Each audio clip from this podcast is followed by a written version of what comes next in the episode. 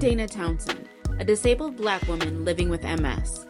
I'm a professor, content creator, and all around dope person, unlearning and unpacking all the toxic junk I've picked up while living most of my life as a temp in an ableist society. I'm Carlos Kareem Wyndham. They, them. I am a black and native facilitator, comedian, and musician living with MS. Join us as we explore and examine the Venn diagram of culture, politics, and more. The full range of intersectional issues facing disabled folk in a racist and ableist world. We will raise our spirits while we raise your awareness, and we all raise the temp on these temps, uh, temporarily abled people, to help them get some act right. Join us this season on Myelin and Melanin Raising the Temp. Carlos. What is happening, Dana? And not much. It's it's lovely to be talking with you. I am so thrilled to be speaking with you, and under these circumstances, you don't even know. Yes. Yes. You don't even know. Yes. So, silver linings. Silver linings. Silver linings are a thing uh, that my mother used to make us talk about at the dinner table every night. Every night uh, before we got down, before we ate, uh, everyone had to go around the t- table and talk about what their silver lining was that day. Uh, and uh, listen, there's a lot of fuckery out there. So seems like a good time for us to focus and take a little bit of time to think about what ours are and uh, so, in that spirit, Dana, what is your silver lining that you would like to share? So, recently, so I got a new wheelchair. Um, I've had it for, I don't know, maybe a little over six weeks now. But Mhm. so it's a, you know, beautiful power chair. And we'll get into a whole conversation about that because that's like a thing. Like, anyway. But so I, some lovely friends raised funds for me to get this really cool feature that raises the chair up like, you know, to, I want to say, like, I'm, well, first of all, I'm short, period. But you know how it is in a wheelchair, like, whatever. But the feature raises it up to, and I don't know the inches, I'm not good with numbers, but like as if I was five eight. Come So the wheelchair actually Come on now. raises up, so I can like reach into cabinets. So my house is so not accessible, but I can reach up into cabinets. I and I haven't gone anywhere yet, but like I'm just imagining how lovely it's gonna be to talk to people like face to face or to go to Oh you know God. wherever and like be able to go to the counter like and not be you know hunched down and all the things so anyway this so the the uh thingy was installed last tuesday so Mhm. i have been just in you know complete total glory You've just been raising Oh. yourself up, jacking yourself for no up and reason down. exactly just picking right exactly opening cabinets just because getting books off just because so anyway that's my silver lining to uh yeah to be able to be um freer Oh, here's to accessibility and freedom. Absolutely. right yeah what is your silver lining I'm gonna tell the truth. My silver lining is being here in this conversation with you. I can't even lie. I can't even lie. The the, the you know, and and of course, anyone who uh, is joining us may may know already, uh, and those uh, who are joining us for what it will be a few episodes into this experience are just experiencing it now. But uh, doing this in this format with you uh, is a thing that I have done as occasional guest host, and to be here uh, with regularity from this point forward is such a delight. And to be able to do it on this day, girl, you don't even know. They don't know yet. We sit here with someone famous and shit. Right, This is I so know. exciting. i've I'm been like- nervous like all day I know, I know. I keep going. I keep going over the bio. Like, okay, let me not mess up my part. Shit. Let me right get, let me get it right. Let me get it right. listen i've practiced it like all morning like okay let me get it So Okay, girl. Well, since you've been practicing all morning, why don't you why don't Yes. you set it off? I'm gonna join you. I'm gonna join you halfway through. Get so it. first of all, I just want to say before I get into her bio, thank you so much, Imani, for uh, joining us. Um, I think both Carlos and I are just kind of like fanning out, like, oh, okay, like she's here, all the things. But anyway, so we are so honored to talk to you. With that said, I first of all, like, I think that people who may be tuning in and don't know who you are, which how can you really not know if you're listening to this podcast? Um, but who crutches and spices, um, they need to know. So we're gonna go through. know. Yeah, they need, they need to know. So I'm just going to briefly read your bio for the benefit of all the listeners. So Imani Barbarin. It's Barbarin, correct? And, and you know what? I sure should have asked that like before we got into No, it. Like listen. barbarian. No, you got it first. The right tribe. The right. The first tribe. Right, Everybody right. barbarian. It's barbarian. You're Barbarin. correct. Perfect. Mhm. Okay. Imani Barbarin. So Imani Barbarin, also um, she's more widely known as Crutches and Spice, is the epitome of black girl magic and disability pride. Imani Barbarin, also known as Crutches and Spice, is one of the newest trending voices in intersectionality and representation media. Crowned the disability hashtag queen by her fans, Imani is the creator of several trending hashtags, including Dis the Oscars, Ableds Are Weird, and Things Disabled People Know. Girl, you know I love a hashtag. I'm all Uh, about a hashtag right. shit. Uh, Uh, listen, her sassy online presence has gained the attention of a large. Uh, oh, I'm gonna do that again. Shit. Her sassy online presence has gained attention of large digital media, media platforms, including Refinery 29, NPR, Yahoo, and politicians alike. She has modeled in Paris fashion shows, is a published author in Forbes, and can be found on Hollywood billboards. Come on now. Imani recently became ambassador for, I'm going to say this wrong, uh, Rebdolls. Yep. Ah, boom. Look at that. Media specialty. Uh, Missy and plus size fashion brand that believes all women deserve amazing fashion. Imani is quickly becoming a millennial favorite on and an online powerhouse. Powerhouse. See, all the way to the end. I tripped over my own tongue. Go Straight ahead. a Word. So it still works. Powerhouse. Please welcome Imani. Yeah. Hi, Oh, everyone. goodness. Hello. Lovely to be here. Thank you so much for having me. Oh, thank you for joining us. Um, Carlos, you do love a hashtag. I and do. I'm curious to hear Imani's um, take on temps. I'll, I'll give it to you, Carlos. Explain what a So- temp is. yeah, we were having a conversation quite a while ago, and I think for many uh, in the disabled community, it's pretty obvious. Uh, but when referring to people, I got very um, hmm, grossed out by the ableism of referring to abled people, able-bodied people, temporarily abled people, Mhm. and I finally was just like, "Y'all are just some temps. You just not, you just. That's great. you know, like y'all not you you you're gonna be here. You know what I'm saying? You're gonna get in the club one way or the next, right? Mhm. It could be incidental, it could be internal, it could be accidental. At some point, disability is going to catch you. You might become a permanent. You might we might only take you on for a couple weeks after this little surgery or something like that. We don't know. Yes. We're trying you out. But right Exactly. now you a temp.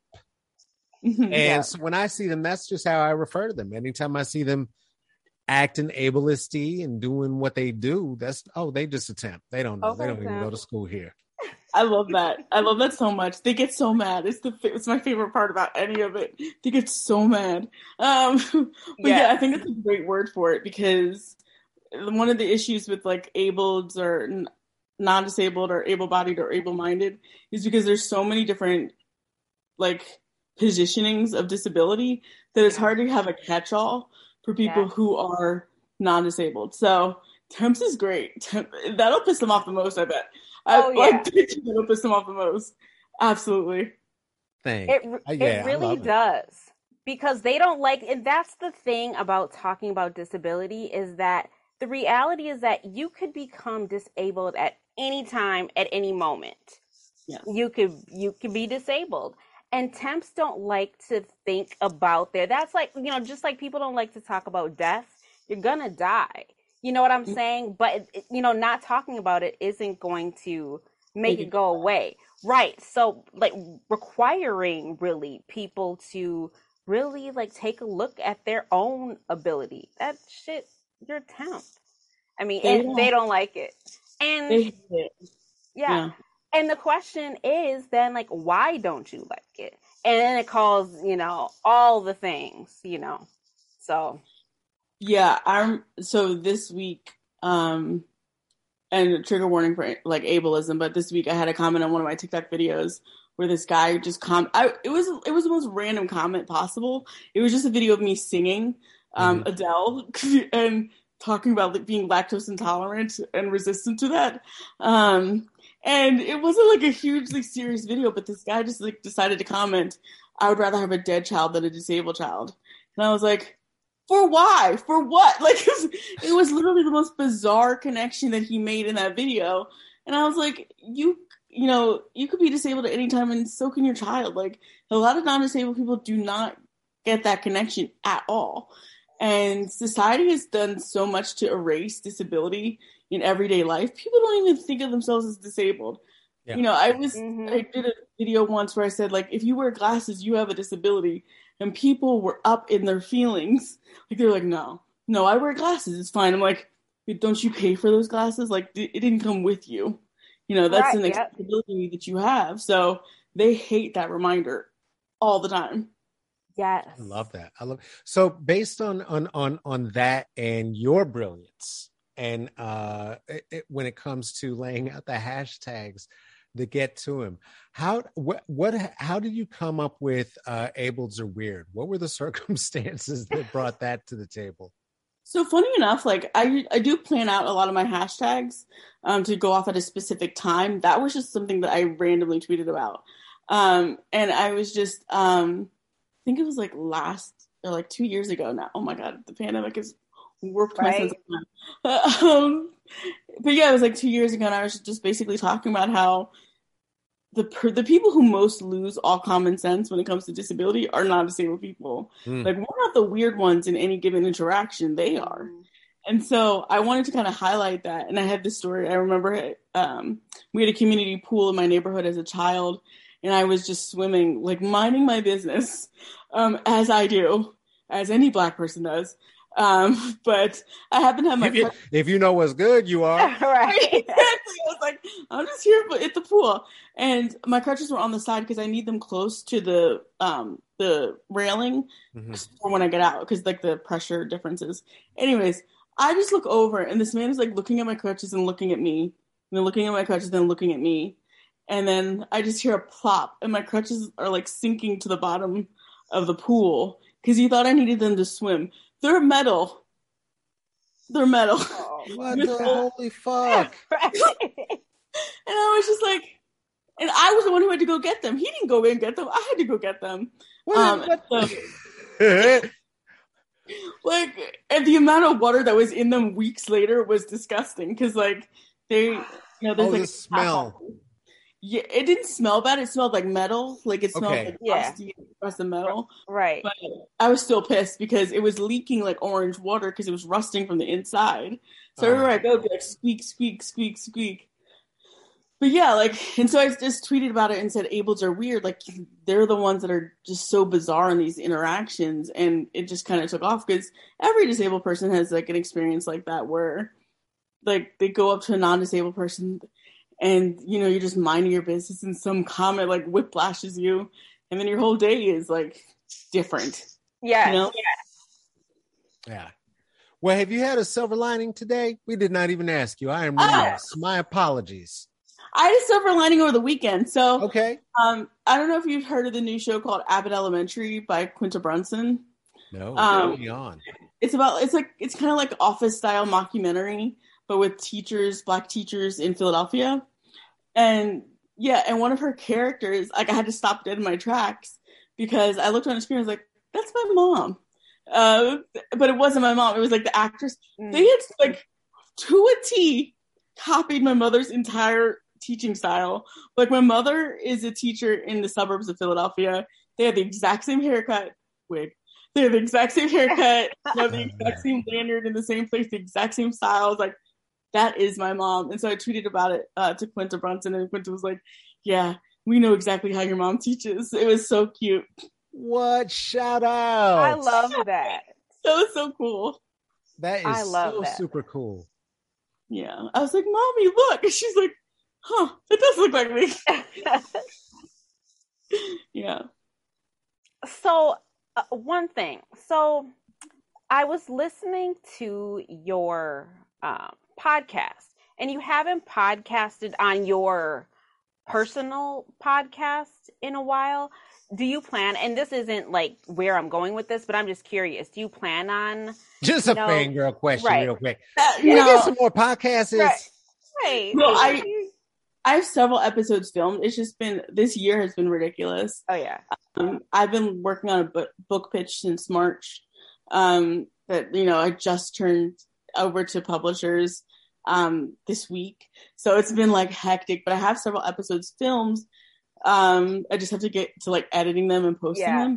them. oh Um, my goal for next year is to try to transition more to my online content creating instead Right. of you know, full time work, and so right um, yeah, like that's what my goal is, and trying to actually work on my book and get those things done. Oh, congratulations! That's yes Thank that is you. so exciting Thank you so So- much. The episode that really hit me um, well first of all you talk a lot about internalized ableism which is a huge thing that i am learning to unpack. So i have ms and i've had ms for 17 years but i've started to become more well i'm full-time all the way out disabled.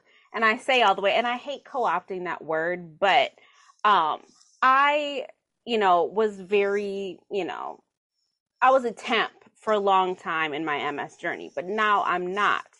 And Mhm. so with that said um i was probably before i became disabled i was probably like one of the most ableist people there are.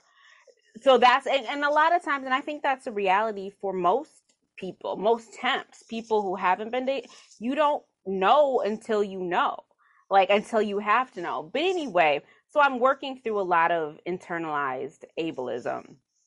And something that you were talking about in one of your episodes really spoke to me. So you talked about the idea of performing abled and that just hit me. Um we perform everything um we perform gender we all the things but thinking about the idea of performing abled it's like yeah so can you talk a little bit about what you meant like what does that mean to perform abled Yeah, so the greatest analogy that I usually come up with is hustle culture and this idea of like overextending yourself to prove yourself so valuable or so worthy of respect and inclusion in the spaces that you inhabit. Um, and so often we perform ability so that people don't find us disposable.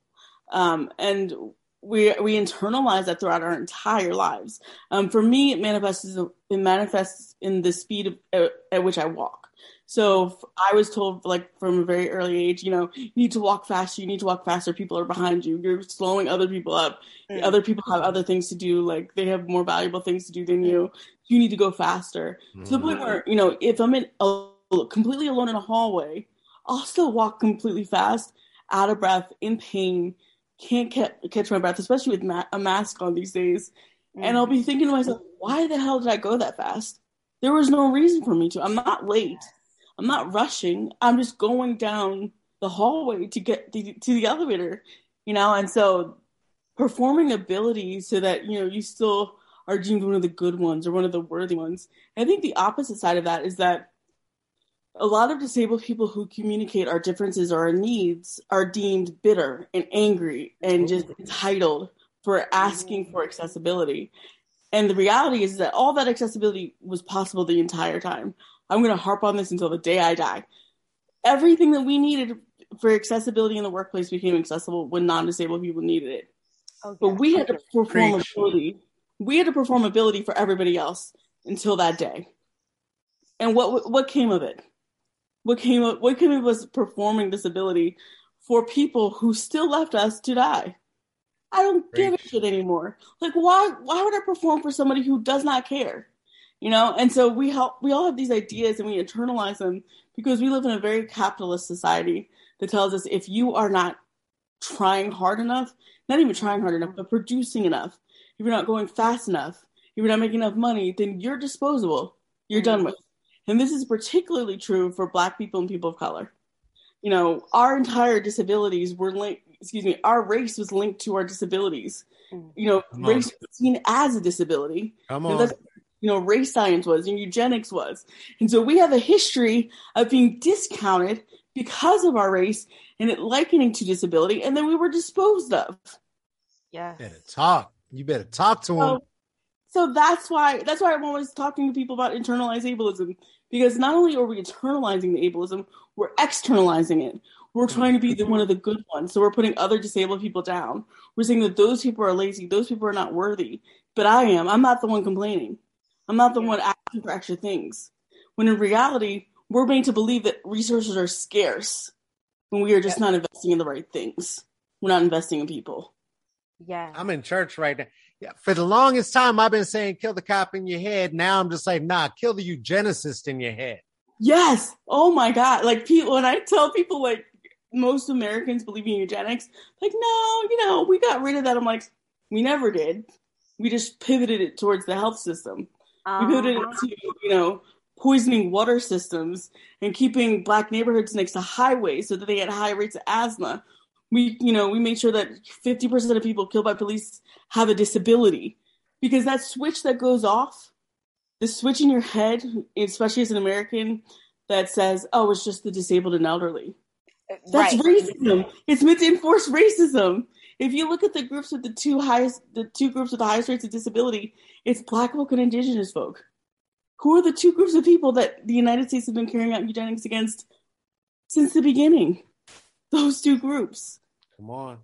So you have to talk about disability. You have to talk about your internalized ableism. You have to talk about the ways in which you enforce ableism, and then help people Oh, build and move forward. And Yeah. who does Batman hate the most?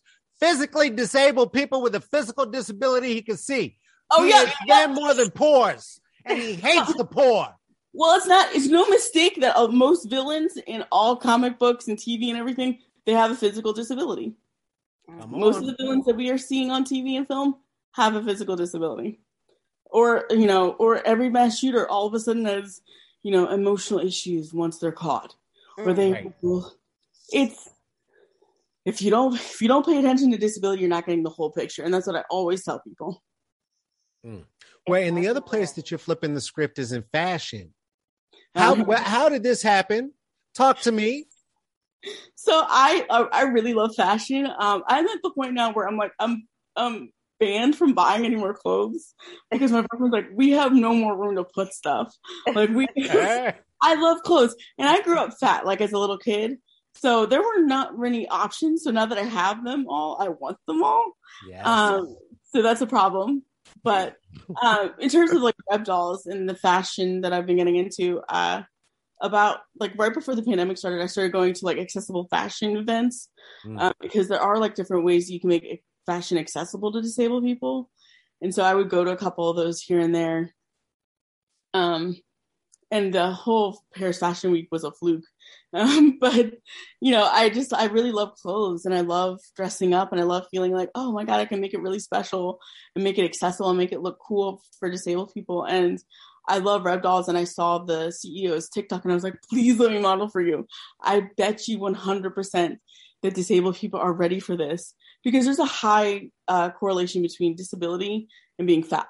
Yeah. Like if you don't have accessible places to go, you're gonna gain weight, and there's no there's no judgment statement in that. It's just a fact.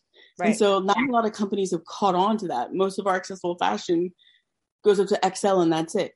So um, I was like, we can work on this together and move the needle forward, and it'll be beneficial to everybody involved. that that is- that is genius. so dope. So dope.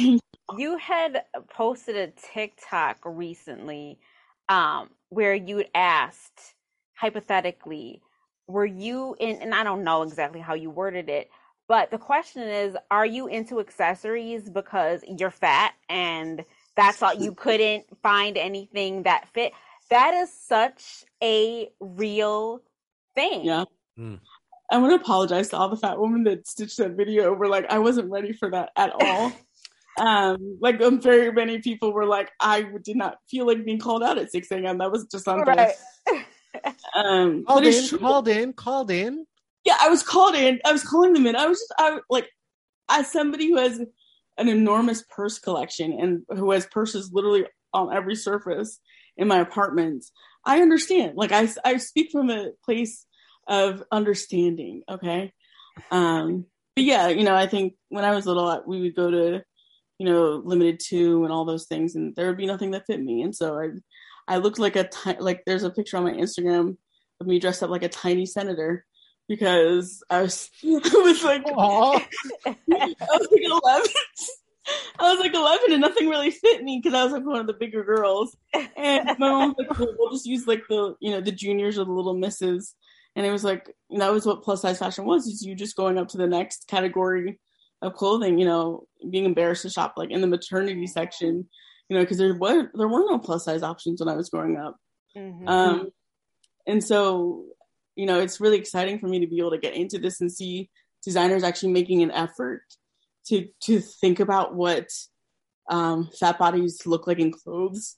Because what I found is that a lot of times these brands will, what they will do it's like we're expanding into plus sizes, and then it's just workout wear, which is like that oh, seems like that seems like that seems on the nose. Like we get it, but it doesn't all have to be workout wear. So. right. She right. said on the nose. She said it on the nose. So rude though. It's so rude. It is. Like I, I have so many leggings, so many leggings. I don't need any more. Good lord. I was just thinking about uh the the the question again of of eugenics, right, and how it shows up, and where people don't realize they're practicing, right? Like for instance, right now, the the current boycott on uh, Kellogg's, mm-hmm. uh, so many folks not knowing the history of the Kellogg family. Mm-hmm. Uh, how the Kellogg family brought forward eugenics in the United States. Uh, yeah. That was then taken back to Germany, right that mm-hmm. that was the that was the foundation of it yeah uh, and thinking about how that ties in now to this moment and you know the dual the dual reality that you just spoke of right where all of a sudden the temps figured out hey look you can work from home hey look we can zoom and we can have an experience with 40 people 80 people 120 people in the same room mm-hmm. at the same thing at the same time. This can happen.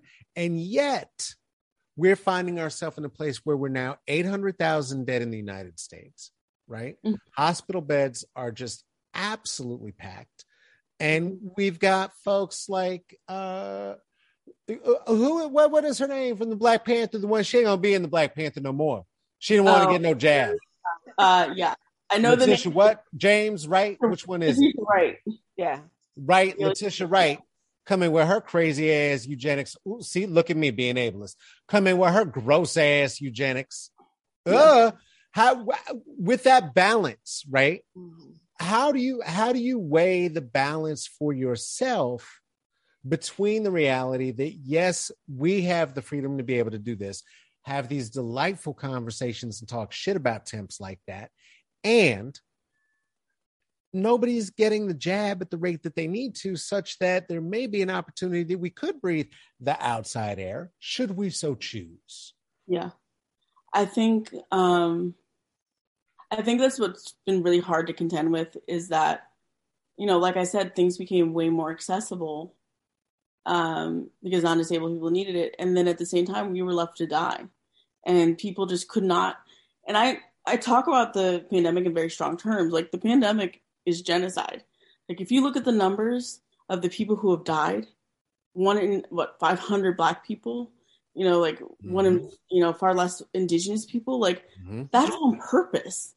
And there's like this cognitive dissonance that people have and being like, oh, well, I, you know, I have personal freedoms. I'm going to do whatever I want. This is my body. This is God's temple. And it's like, do you not think of my body as sacred? Mm. Like, I don't mm. die. Like, do you think I'm not worth it? And to look people in the eyes and just to watch as they just do not get it. Um, mm. And then we'll simultaneously, because of all this inspirational exploitation, be posting pictures with disabled people and be post like you wouldn't do shit for any of these disabled people when it, nobody's watching you. Mm-hmm. The moment they are, all of a sudden you give a crap. That's not. And so watching, like watching that, it's been so hard. And for me, there is a slight difference in the way that we approach anti-vaxxer behavior with white people than we do with black people. It should be because there's different roots to it. Yeah. Um, but at the same time, I'm like, you all, you don't realize we're the ones dying the most. Like you cannot just simply go forth and think that this is not going to affect your community. You cannot say you're for our community and do this. Do you still have patience though? I'm I'm kind of done with these niggas a little bit. I'm not even gonna lie. like I try to provide people with grace. I didn't think at this point I've stopped talking about it and be like, listen, you just gotta get vaccinated. And people want to argue with me. I'm like, I'm done arguing. It's been yeah. a year. You've had the accessibility, you've had the ability to do this. To this day, disabled people still find difficulty getting to the vaccine, getting somebody to pick them up. It's not enough to just schedule a vaccine for disabled people. scheduling transportation and um, the right appointment at the right time and making sure that you have everything, all your accoutrements with you. It's not as mm. easy as you just going to the care clinic and getting a jab. Like for everybody else, for disabled people especially, it's so difficult. If you're homeless, if you're poor, like if you need to take time off from work, people want to and we don't ever and it, that's a lot of society's fault that's a lot of the government's fault for failing people to make sure that they have the time and the availability to do so but also we just completely neglect one another we're mm-hmm. very individual we're an individualist society to a fault yeah. we're killing people because of it and like I, it's so hard for me to even just think about like it's it's hard to put into words like how i feel about it because you know i have friends with disabilities who cannot get the shot because they'll have an allergic reaction and go into a coma.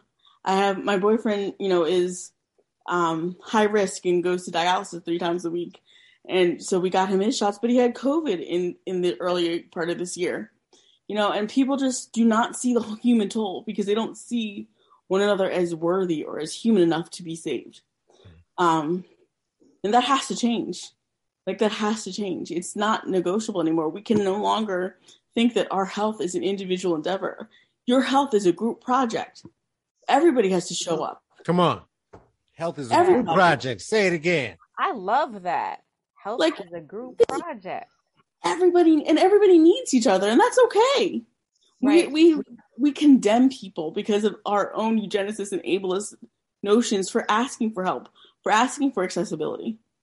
When this is the exact time when all those things are necessary. So listen, I like I I'm like this close to cussing out the next person that like comes to me like, well, you know, um, I'm just I don't want to have autism. Like, so, and that goes back to the whole ableism of you'd rather have a dead child than a disabled one. You'd rather be disabled. You'd rather be dead than disabled. And people will die with that belief. One hundred percent. If I could, you know, count. I, uh, the amount of times that people will say, you know, specifically related to, and I think that we could say this for anybody, but I'd rather be dead than to be in a wheelchair. Like how many mm. times I've heard that. Like I, like I, and people talk out of their asses, but that being said, they really mean that. That to them, disability is a fate worse than death. Like they believe that. Exactly. But why? why are why is nobody asking themselves why? Why is it that disability is worse than de- worse than death? Mm-hmm. You're still mm-hmm. alive, right? So then, is it because we we don't fund disability services well enough? Is it because we don't have enough accessible housing or infrastructure or care or access to healthcare or money or we keep people in poverty because of disability? Why? Like nobody wants to ask themselves why you why do you think that? And why Is that your is that your inclination rather than to challenge every single system that makes you feel like it's worse? I would rather be dead than challenge white supremacist affirmative action. What? What? That's it. That's it. What? Massa, is we okay for real? This is the this is the hot take. Yep. That's what they mean. And and I actually have a funny story about that one that phrase, mm. Dina. So I go to therapy once every time I remember to because I also have neurodivergence. Um, but uh, but my therapist was like, she was telling me that anxiety is when your emotions do not match the moment, and I was like, you're right. Except you know, when you're disabled, people actually say these things to you, to your face. Mm-hmm. And she was shocked. I was like, yeah, like I'm not making this up. Like I don't think that this person thinks that, you know, uh, that being disabled is worse than being dead. They actually came up to me to tell me that. Yeah. And it's not in my yes. head. You know, and I I feel like there's so many mental health professionals that are not equipped to deal with the realities of disability as a lived experience. 100%. Yeah, that or blackness is a lived experience, and you combine them. Oh yeah, and then you end up with these temps on their little temp ass legs, walking their little temp ass way all the way across the floor to yep. say some, some out of pocket temp ass bullshit like that. Oh yeah, I had one therapist that was like, "Well, you know, you you know, you can't give into your disability. You know, you have to let it. You can't let it define you." I'm like, "Yeah." However, when I like when I walk into an interview room trying to get a job, they're not going to be like, "Did you overcome your disability today?" No, they're going to be like, "She has crutches. I'm not paying for that." Like that's it. One hundred percent. That's the one of the scary things about as we're well, this pandemic is going to be forever, but as we're supposedly, you know, getting out of this pandemic, you know, you know, I think to myself, you know, where there's all this accessibility. We can, you know, Zoom have Zoom meetings, Zoom inter- job interviews, et cetera, et cetera. But the moment somebody comes in to the office for a face-to-face interview with a cane, a mobility aid, a wheelchair, what mm-hmm. happens then? You know, in some ways, Zoom is like, you know, or you know, virtual um, interactions are kind of like the the great equalizer in a sense because you you know we're just you know your preconceived notions about disability don't physical disabilities i'll be specific um are kind of out the window until they are in your face and that's yeah. scary um yeah, to think is. about the impact of that on disabled people physically disabled people yeah and can we just say that Skype fumbled the bag? Like they really did. But anyways, because you know, man, man, right? Skype is what? Like, what are you doing? right. You had it. You the RC Cola now. You was number one, B. RC Cola. it's true. Um, but yeah, I think I think also um, people are now starting to see disabled people as their competition, whereas mm. by us having to walk into the office, they'd be like, "Oh, they're never going to hire them. I'm in the back. I got this. Like it's fine." That but now, yes, like the people who are literally most equipped for this era are disabled people. One hundred percent. Right, and like you're thinking about not only just the, you know, the fact that we're on Zoom, but now we have an increased population of disabled people because a quarter mm. of all people with COVID, whether symptomatic or not, are experiencing lifelong or long term disability. Right. Mm-hmm. So the only people, like I said, are who are equipped with that are disabled people, and so they really kind of like screwed up by not hiring disabled people beforehand because we were already on it. Like in terms of creating entire social movements, in terms of creating accessible content and accessible um, events and things like that. That was what we did. We had to because disability right. is so isolating. Online spaces are really all we have to form community. So, yeah, they yeah they're not ready for that conversation though. They really not, but they got to get ready for that conversation. I mean, the level of representation that you bring to the table, mm-hmm. right? That then allows for the level of representation that we might bring to the table, that then allows for whomever to see themselves and okay. know, actually, you know what? Yeah, uh, twice as hard for half as much is not going to get it from me. Yeah. You know? Oh yeah. with disability, especially if you're black and disabled, like, and you know online spaces, like this is your time to shine. Um, like go for it. You know, really go for it. You, if you want to be a content creator, now is the time to be a disabled black content creator. And I really hope that a lot of disabled kids, disabled black kids, really understand their worth during this era because so much has been told to us that we are not valuable and not worthy of being alive. That mm. like you are the most valuable people right now. You are literally the most valuable. And so um yeah i just really hope that there's a lot of hope among the community because especially among the kids because you don't really grow up seeing a whole ton of black disabled people. Mm-hmm. um like i literally cried the other day because i was watching a comedy show called the sex lives of college girls and there was lolo spencer lauren spencer from Sitting Pretty, a disabled black girl who was like a main character. Is she mm-hmm. really? She is. Oh wow! Look at Mindy Kaling. Look at right. Mindy Kaling. Go ahead. Go ahead. Like I was like in my feelings. I was like, I'm so proud of you. Um, and I was like, this is amazing. But we didn't. I didn't get that growing up. Yeah. You know, I, my dad would tell me, you know, you have Stevie Wonder. I was like, yeah, but you keep telling me that like he doesn't see his disability. I'm 100% sure that man walks around with a disability every single day. Come so, on. you know, and especially in black culture, like there's this idea of, well, we overcome so much. Why can't you overcome disability too? Or, you know, there's so much baggage because of eugenics and because of, you know, how racism is categorized, you know, societally like a disability. So yeah.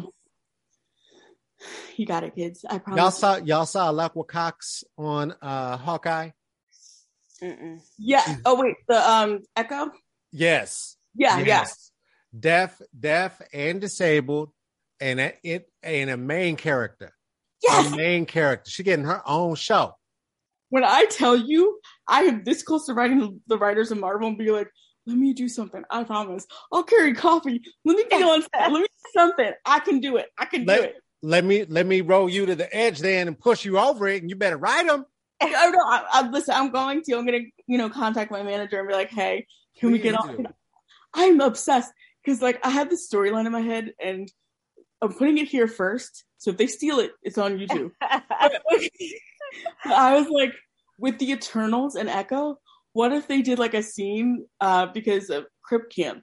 You know how like in Crip Camp they were signing to each other through the window when they cut the phone lines. Oh, what if like one of the what if the um the Eternal that was deaf was signing to the protesters inside, and it was like a flashback of like her time through history, and it was like about how her like her ability to speak sign language. Oh my god! Help the community and like the disability rights movement, but like they just never really talked about her. Like that's I wanted so bad. That is hella so dope. dope. Blurred shit, blurred shit. so much. Right. Yes, absolutely. I'm, I'm so happy for this era because there's so much diversity in disability, and that's one of our biggest pitfalls as a community is that we only present disability as white. Mm-hmm. Um, yes, and it's not on our fault, but it's like it's still a huge problem, um, and it's it goes to the erasure and that whole eugenicist thinking. So I'm just I'm happy for this era. Yeah, Dana, you've been on that for years about disability so white. Oh yeah, definitely, definitely. Um, that's what it is. Disability is white. Yeah. You know what I mean? That that's what somebody yeah, that's just our reality. Oh um, yeah. You know? Yeah. The worst is like they're they're electing like white supremacists because they're in wheelchairs. Oh God. Because oh yes. my, and two of them, I'm like, how? Right? I'm how? Like, I mean, on one side, I want to be here for you. I like the little desk. I'm really excited about that. I like the man with one eye. I like that he wearing the eye patch. I think that's dope. Why y'all got to be on that side? Right? They're the worst human beings. And it's funny because I had somebody like I did a video about it on TikTok, and this woman was like, "Yeah, my mom voted for him," and she couldn't tell me why. She's like, "He was so inspiring." I'm like, "Yeah." God damn it. Yeah, I was like, yeah, yeah, I I saw that coming. Yeah, because uh, she's watching porn. Ew. Yeah, it's the worst. It's like, why are you all they, like disability? Yes, disability can affect your personality depending on what disability you have. However, disability in and of itself is not a dis is like disability in, in and of itself is not a personality. Like you don't Right. get to skate by. Like No. these are terrible people. The one guy, first of all, I'm pissed because more he um Madison Cawthorn went to The like, liar, the liar. the worst one. He went to Hitler's summer home and it was part of his bucket list. And I, I'm like, was it more accessible than Congress? Because I swear to God, like, how is this more like? God What? damn. And the guy who founded 8chan is dis- is disabled. Yep, yep, Wow. How? it- Wait, he is? yep. Is he neurodivergent? No, he, he I think he has like a um like a bo- brittle bone disease. Get the fuck out. Yeah, if you watch Q into the Storm on HBO Max, it's a disabled man. Yeah, yeah, yeah. I watched it, but I forgot that. So he would. So, okay, all right. Yeah. He started 8chan and was like one of the founders of like, or one of the first confirmations of Q um, in the QAnon Oh, conspiracy. God. It's like, disability runs up and through this, and you they are letting you were letting them drag you through the mud because you won't question them because they have a disability. Like, make it make sense. Yes. On that note, I just want to read. So, back last year, you wrote a blog. Um, it's titled "The Call Is Coming from Inside the House: White Supremacy and Disability and the Disability Community." I just want to read it really quick because it really spoke to me. You write, "Ableism has always been the best way to perpetuate white supremacy under the guise of progress for the disability community." And now, more than ever, white disabled people are presented with a choice white supremacy or disability justice. You cannot have both. Your actions furthering the goals of white supremacy directly harm the disability community with the hope that you alone can be saved by your privilege and proximity to abled whiteness. Oh. Yeah. Yeah. Wow. want- That. That. Well, I mean, yeah, I yeah, they want to have it both ways. And Yes. you can't. Um, I had I did a speaking engagement once um, in the Midwest. I won't t- say exactly where, but Mm. I did like a section on. I did. I was doing like online education about like how to create social media and social media movements and Mm. what have you. And uh, I did a part on intersectionality because I was like, if you're going to talk about disability, you have to understand different dynamics, or at least be open to understanding Mhm. them. And it was a room full of disabled people. It was about like 20 or 30 of them. And most of the white disabled people left when I started talking about intersectionality. Most of them. They left the room. Wow. And there was one young girl with a developmental disability who came back and was like, "Listen, I'm t- I'm sorry I left. It makes me uncomfortable," and, which I understood because big emotions and stuff. She's like, "I don't like the idea of anybody getting hurt," which is fine. And I I sat with her one on one and explained it to her. Mm. She was the only one that came back and was like, "I was wrong." And when I tell you that is the resounding sentiment, and it's gonna get worse. It's gonna oh, get yeah. worse Oh yeah. because now millions of people are disabled because of COVID. And what I found with people who acquire their disabilities, particularly if they're white, is that they will go to the ends of the earth to prove that they're still valuable. Mm. And that is a dangerous game to play. 100%. Yeah. That's terrifying. Yeah. Like I'm very It afraid of like, yeah. Well, in the way that it can be weaponized in the workplace, right? And and and I see that in the work that I do in human rights justice and what is I I feel like erroneously and lazily referred to as DEI work. Mhm. Uh, you know, which is the same frame, right? It's folks looking at intersectionality without taking into consideration the academic origins of it, without taking into the consideration Kimberlé Crenshaw herself, Mhm. the fact that if you try to parse it out, which is again not intersectionality, uh, Mhm. it doesn't work and doesn't make sense. It begins with Black women. Yeah. From there, we're Mhm. then t- thinking about the fact that okay, you're doing the same thing in terms of saying, uh, well, we did uh, Queer Week, so we don't have to do Black Week. Like, what are you talking about? What is Black Week? First of all, we're not doing weeks of anything if we're doing Yeah. human rights, justice work, right? And inclusion, truly. And secondly, why would you think that we would want what you have? What y'all have Oh. is whack. Mhm. Yep. Yep. That's the thing that kills me is like you're like white supremacy, especially, it eats its own. Mm. Our communities have, have historically at least never been a part of that. Like that's the influence of white supremacy on our communities. Mm. Absolutely. Why would I Mhm. want for someone to lead me to the wolves and then say that, oh, it's testing you to do better. You should be doing like no. Mm-mm. And Mm-mm. also, as somebody who works in communication, there your forward facing communications regarding inclusivity should be the last thing on your mind. It should Last. be all it should be all the internal work first. One hundred percent. Like I cannot stand, especially it's especially prevalent with disability communication, um, especially with these large companies. So, for for instance, I was working with the disability list, and they brought this to my attention. Um, you know the Lego Braille bricks, those like the Lego bricks that were made to be Braille. Hmm. Yes, hmm. yes. They advertised that. None of their advertisements were accessible to blind people. Jeez. Like who, who are you selling it to? Right. and, and you know, and that's the whole thing. It's like there's this idea that the perception is more valuable than the actual action of inclusion. The same thing with Nike FlyEase and their, you know, their sneakers that are for disabled people. I know not a single disabled person who could use that shoe that has that shoe. Mm. Telfar is not accessible to me just because I want one, but anyways, um, that's a personal issue on my behalf. But you know, and a lot of these companies have just do a ton of lip service in terms of inclu- inclusion, and then when you call them on it, it's like, well, you know, we did what we could for you. We do the best we can. Yeah, and you know, United Airlines talking about you know disability inclusion. They, you know, United Airlines, la- their actions killed somebody. Come on. Engracia Figueroa, they broke her wheelchair. Wheelchairs are expensive. Wheelchairs are designed specifically for that person.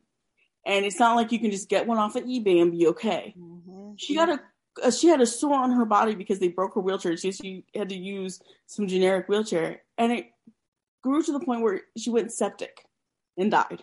Jesus. But the next week they have, you know, a disabled person in a wheelchair in one of their ads and be like, fly with United. Like, how dare you? Hmm. Like, none Yeah. of these companies have it right. None of them. Not So that- understanding the assignment. No, No. so inclusion, the forward facing inclusion of communication, that should be your last thing on your mind. You should be cleaning house. Yeah. One hundred percent. Worry about the icing once we get this cake baked. Exactly. Right. It's the worst. Wow.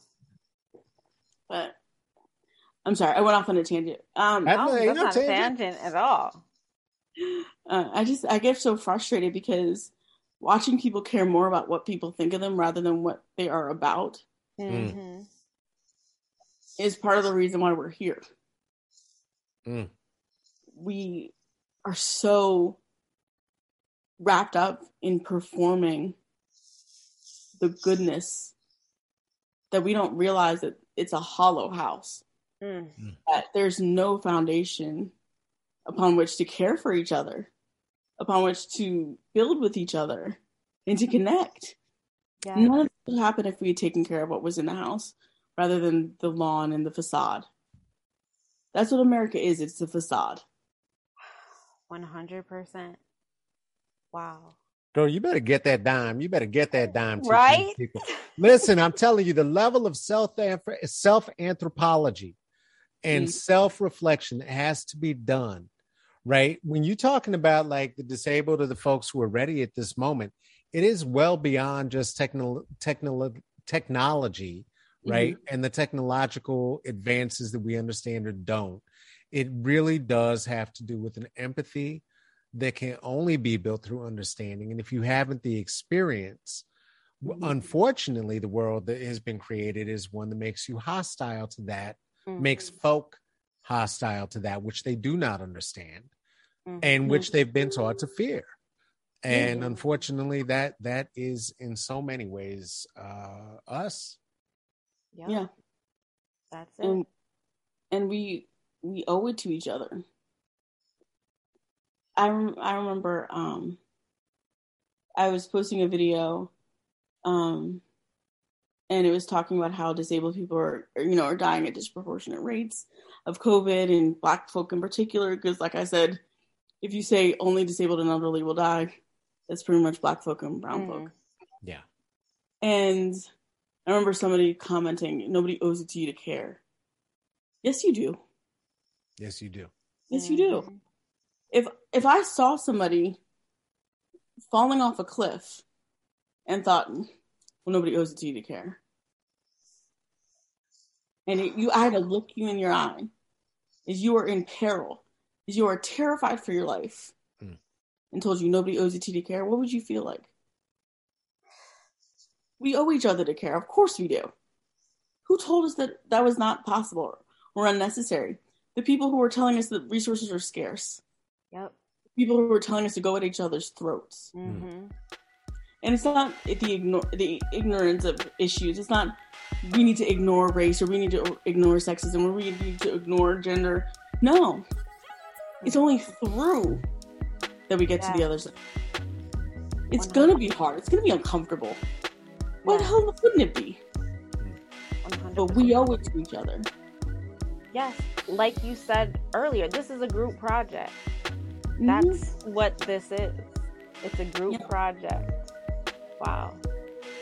Imani, thank you so, so, so much for these gems, for this brilliance. I feel like I've been in church. For the I don't know. blessings. Right? Amen. Thank you. Amen. Let the church say, yay. Sorry. Yes, Pass the plate. yes. Yeah. Imani, where can people find you in all the places on social media and online?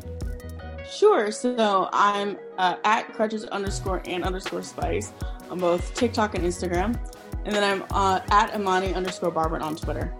Um, and you can email me, but I don't. I can't promise anything because I've been avoiding my email for months. Um, but you know, I I just want to say I appreciate everybody's support, and I know like I try to thank people as often as possible because there's you don't have to interact with my content. You don't have to follow me you don't have to like what I do, but the fact that so many of you do and appreciate it, I really do feel loved and appreciated. Well, we I'm do love and appreciate yes, we you. do. Thank you again. Thanks for tuning in to the Myelin and Melanin podcast. You can find us online at myelinandmelanin.com, as well as Instagram and Twitter at myelinmelanin. If you want to connect with Dana, me, directly, you can find me on Instagram, Twitter, and TikTok at retrosoul underscore underscore. And well, hey, I'm on the Instagram too. Uh, and if you want to connect with me, uh, go ahead and reach out. I'm at El Caballo Negrito. Uh, caballo is C A B A A O for the monolingual. Uh, and that would be important if you want to find me on Twitter, which is just El Caballo Negro.